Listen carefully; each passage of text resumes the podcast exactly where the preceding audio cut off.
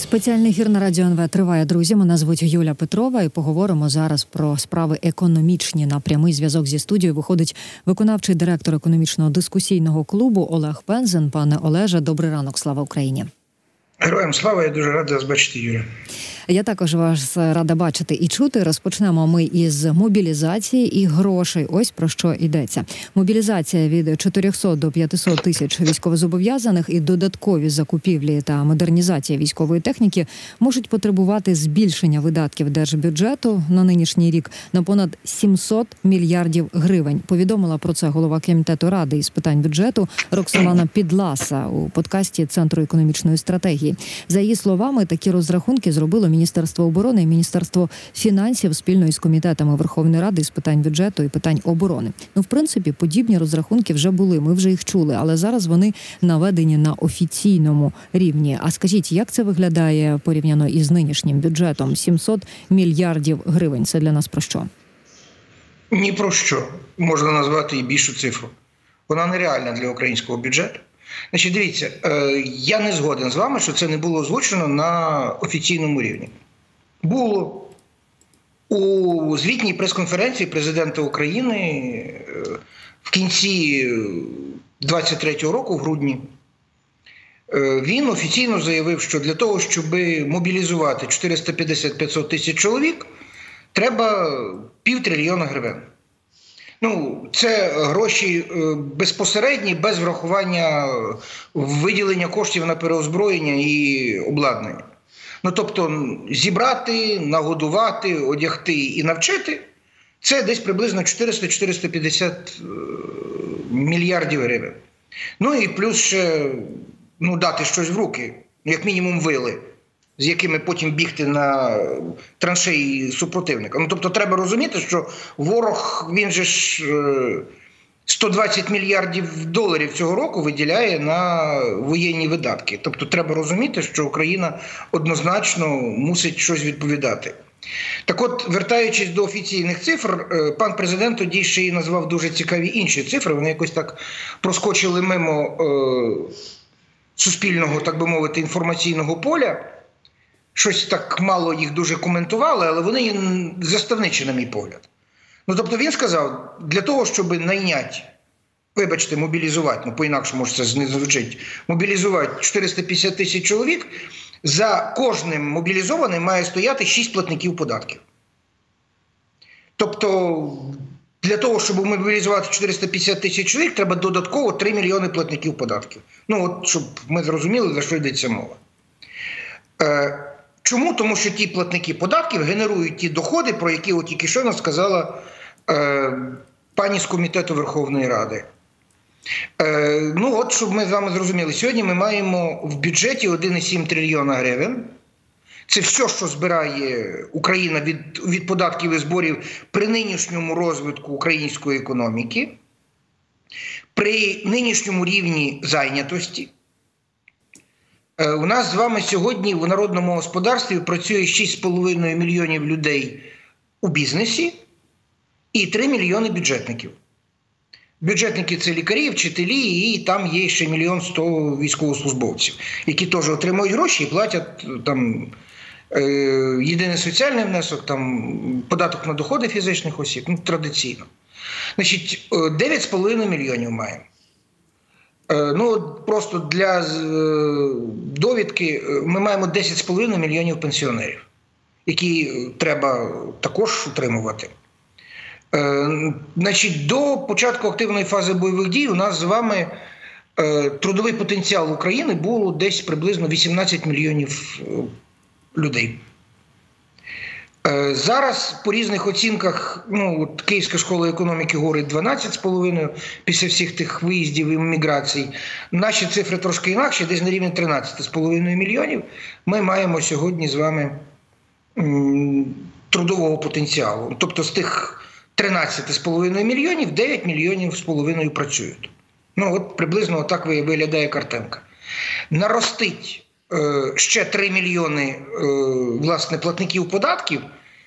Ну, давайте будемо рахувати. Швидко, швидко принаймні не вдасться. Це Давайте точно. давайте будемо давайте будемо рахувати. Е, ви ж е, людину, яка сьогодні, е, скажімо, не працює завтра ж платником податків, не зробите. Тобто їй треба дати робоче місце, правда? Ну, людина заробляє гроші на робочому місці. Вартість одного робочого місця, в принципі, е, ну, в середньому от рахували десь порядку 30 тисяч доларів. Е, в громадському харчуванні менше, десь 7-8 тисяч доларів. В машинобудуванні на машинобудівному підприємстві вартість робочого місця до 50 тисяч доларів доходить. Е, у металургії може бути півмільйона вартість робочого місця. Ну, от уявили собі, так? В середньому 30 тисяч рахується от по нинішньому стану української економіки. Нам треба 3 мільйони платників податків, множимо на е, 30 тисяч доларів і маємо 90 мільярдів доларів потрібних інвестицій. Цифру уявили? Угу. Це реально? Ні. Тому, коли ми бачимо е, пані Підласу, яка говорить, що е, цифра, яка потрібна на сьогоднішній момент для мобілізації в 700 мільярдів гривень, це є цифра абсолютно нереальна. Ну це дійсно таки цифра абсолютно нереальна.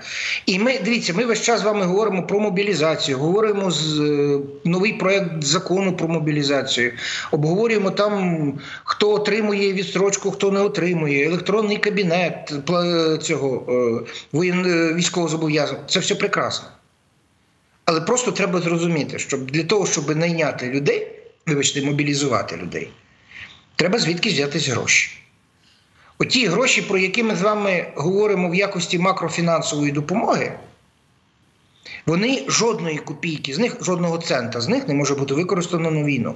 Це пряма вимога отримання макрофіну. Так, є макрофінансова допомога, є окремо там воєнно-технічна допомога.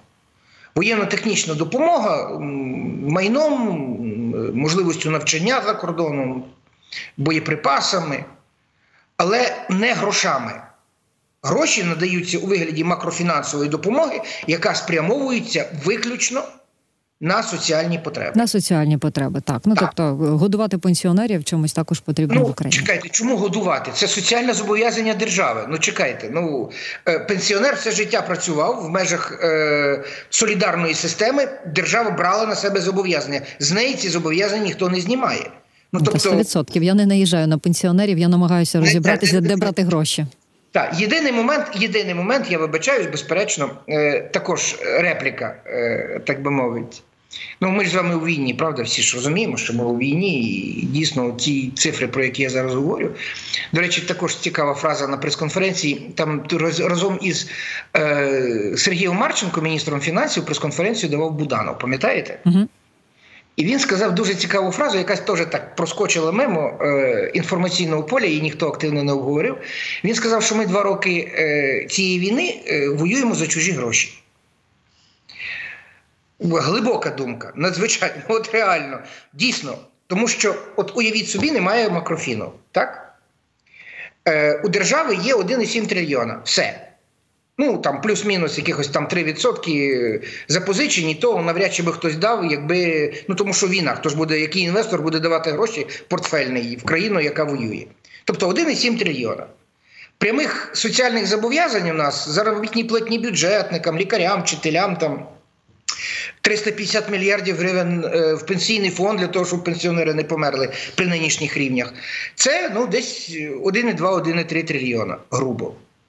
Тобто в нас лишається десь 500 мільярдів всього на війну, на збройні сили, на все останнє. Не 1,7 трильйона, а 500 мільярдів. У мене є питання: можливо воювати за ті гроші? Ні. Тому макрофінансова допомога відтягає на себе ті проблеми, які держава зобов'язана була б вирішувати, якби її не було. Тобто фінансування соціальних видатків. Оце є надзвичайно важлива річ, і е, оце, власне, є тим, що потрібно розуміти, коли ми з вами обговорюємо важливість макрофінансової допомоги. Мгм. Вона дозволяє все, що ми заробили, спрямувати на війну. От в цьому є, на мій погляд, надзвичайно важлива, найважливий сенс цього макрофіну, і чому ми так в реальній дійсності е, дуже е, з хвилюванням диви- дивилися на оті речі. Хоча, ще раз, от, е, ну хто у війні е, підвищує соціальні стандарти? Ну, весь світ, ну принаймні досвід демократичних країн в Другій світовій війні, навпаки, було замороження соціальних стандартів. Держава знайшла можливості цього року підвищити мінімальну заробітну платню, проіндексувати пенсії на 13%, е, підвищити прожитковий мінімум. Ну тобто, ну красиво і, популі... і популістично, так можна такі висновки я, зробити. Я не сказав цього слова, я говорю як економіст. Угу. Тобто, в період війни ми з вами збільшуємо видатки на соціальні потреби. При тому, що ми маємо з вами, ну не такі вже і е, прозорі і гарні очікування від макрофінансової допомоги. Угу. А давайте Але про це а давайте до речі про макрофінансову допомогу поговоримо, тому що ну ось на 50 мільярдів євро Європейський союз нам дав добро. Нарешті це сталося. Всі 27 країн-членів Євросоюзу підтримали а, цю ідею, і навіть Віктор Орбан. А, Ну добре, а що ми робитимемо, якщо саме ця допомога залишиться єдиною впродовж року, єдиним, точніше, таким істотним надходженням? Ми все ще сподіваємося на Сполучені Штати на оті 60 мільярдів доларів. Але поки що не знаю, не вирішив конгрес, чи надавати нам ці гроші і коли надавати. кажуть, от в березні можливо щось виріжать. Ну поки невідомо. Що робити далі? Ну, давайте декілька нюансів. Не будемо е, накопичувати зрадоньку. Е, перший момент. Е, 50 мільярдів це не на один рік. Угу, На 4. Угу. Це, це дуже важлива річ. Наступний момент, який є надзвичайно важливим, це гроші, які Україна не отримує автоматично. За гроші треба ще буде е, поборотися. Е, тобто формально гроші виділені, але вони напряму підв'язані під успіхи українських реформ. Тобто, по суті, справи, у нас всі ті реформи, які закладені у е, Е, дорожню карту, дорожню мапу нашого руху до Євросоюзу, вони формально там монетизовані. Так?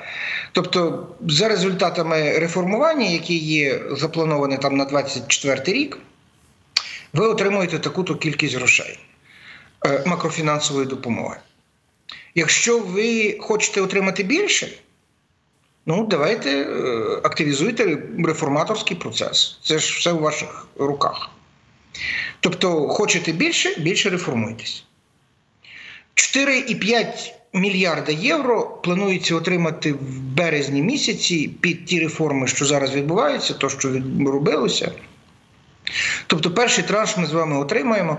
За 23 рік від Європи ми отримали 18 мільярдів євро без будь-яких там додаткових вимог. Угу. Зараз от є от таке співвідношення. Причому треба розуміти, що нам дійсно в цьому році треба десь 16-17 мільярдів, щоб перекрити ті всі дірки, які є. Е, це що стосується Європи. Тепер, що стосується Америки, 61 мільярд доларів це на рік, це не на е, 5 років, на 4 роки. Але в тих 61 мільярді сидить воєнна технічна допомога. Тобто там в тих 61 мільярді тільки 11 мільярдів макрофіну. Е, все останнє це е, витрати на е, підготовку українських вояків, а основна сума там 32 мільярди доларів, мають бути спрямовані на американські компанії по виробництву зброї. Угу. Ну тобто залишаться в Сполучених Штатах. Так, вони залишаться в Сполучених Штатах. Там же ж яка хитрість. Дивіться. Е, Американці платять своїм виробникам зброї, вони виробляють новітню зброю, постачають її в Пентагон на заміщення тої зброї, яку Пентагон виводить із е, бойового чергування, з експлуатації і передає Україні.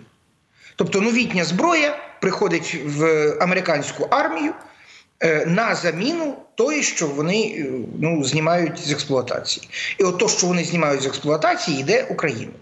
В Україну воно йде у вигляді грантів або по системі ленд-лізу. Е, ленд-ліз був на 23 рік, на 24 рік він не подовжений, але нас цілком влаштовує система грантів, за яку потім не треба буде розраховуватись. Мова не в цьому, мова в іншому. Тут є чітка, чіткий порядок заміщення. Тобто американці дуже сильно дбають про свою обороноздатність, і вони ніколи нічого не передають, не ставлячи на заміну нічого. Так що в даній ситуації отих більше 30-32 мільярди доларів, які йдуть в американські компанії, виробники зброї, це якраз оті гроші, які потім через заміщення е, приходять в Україну в якості. Ну нас цікавлять надзвичайно боєприпаси. У нас дефіцит на сьогоднішній момент достатньо потужний, особливо що стосується. Е, Стволів, е, скажімо, озброєнь натівського стандарту тому що там різні стандарти, там дюйми, там метрична система, і е, воно не працює так. Далі, е, власне, нас цікавлять е, системи ПВО і е, ракети, тому що, ну, зауважте, може не гарно так звучить, але тим не менше. Сьогодні в дійсності є дефіцит цього, і ми розуміємо, що якщо не буде цієї допомоги, дефіцит буде збільшуватись. А це різко зростає небезпека вражень е, самомирних українських міст інфраструктури української, так.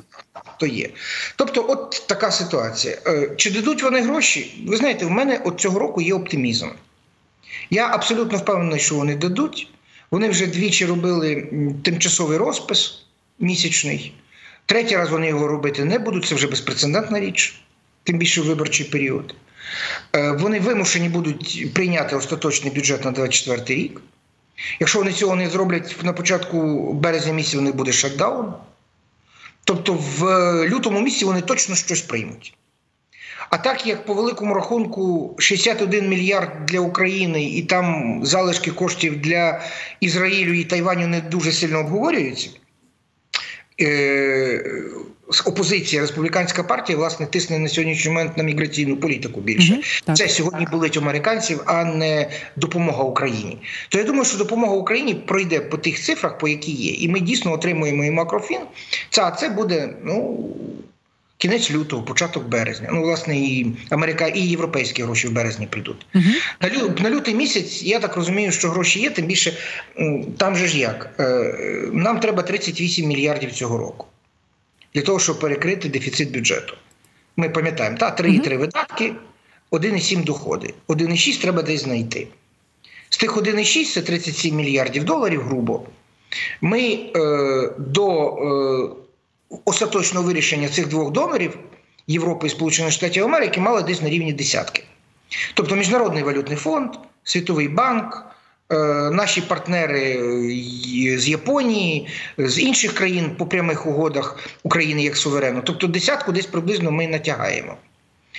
Е, лишалося, от, власне, цифра на рівні там 27 мільярдів. З них Є надія, що все-таки 16-17 ми вже від Європи таки отримаємо. Е, я думаю, що Верховна Рада буде потужно старатися для того, щоб виконати всі вимоги. Ну і от тих 11 від Сполучених Штатів Америки також є достатньо, ну скажімо, вірогідними. Особливо врахувати того, що чи республіканці, чи демократи, вони всі американці, і вони всі дуже добре розуміють свої геополітичні стратегічні інтереси. Так от допомога Україні на сьогоднішній момент це геополітичний інтерес Сполучених Штатів Америки. Вони самі це визнавали не один раз. Ну так само, як і не треба дивуватися допомозі Великої Британії. Та все в свій час Вінстон Черчилль казав, що у Великої Британії немає вічних друзів, вічних ворогів, є вічні інтереси. Так, от е, Британія має вічний інтерес. В акваторії Чорного моря і в території, яка сьогодні є українською. І то, що сюди приїжджав пан Джонсон, не тому, що він так фантастично любить українську націю, не тому, що в нього прізвище Джонсонюк, а тому, що це є е, історичний інтерес Великої Британії. І його позиція є абсолютно чітка. Він захищає інтереси Великої Британії. Тут щоб не було жодних ілюзій. Тому е, через оті допомоги, про які я зараз говорю, я абсолютно впевнений, що цього року ми отримаємо і американську допомогу, і британську, до речі, вона також входить в тих 10 е, мільярдів, які нам потрібні. 25 й рік, е, і це визнає на сьогоднішній момент міністр фінансів, поки що не проглядається ніяк. Ну, європейська допомога буде, але вона не покриває взагалі того, що всі весь обсяг, що потрібний. Тим більше е, е, Національний банк України очікує скорочення загальної макрофінансової допомоги в 26-му році, і в 25-му, 26-му він же ж намалював вже та е, Ну да, да, да. Там там конкретні цифри називаються. У 25-му сума скоротиться до 25 мільярдів, у 26-му 12,6 мільярдів. Да, от такі Так, цифри ну це знову ж таки, знову ж таки, це все дуже умовно, це прогнози, і там є невеличкий додаток. Там вони кажуть, що це відбудеться і зв'язку із е, різким зменшенням безпекових е, ризиків. Ну тобто. Вони все таки надіються, що в 26-му році війна таки е, піде на спад і закінчиться. Так. Е, Хоча ще раз повторюю, з моєї точки зору, ризики можуть навіть і зрости достатньо серйозно, особливо з точки зору е, майбутніх виборів у Сполучених Штатах Америки в е, листопаді місяці цього року. Тобто, це є, е, ну, на мій погляд, питання.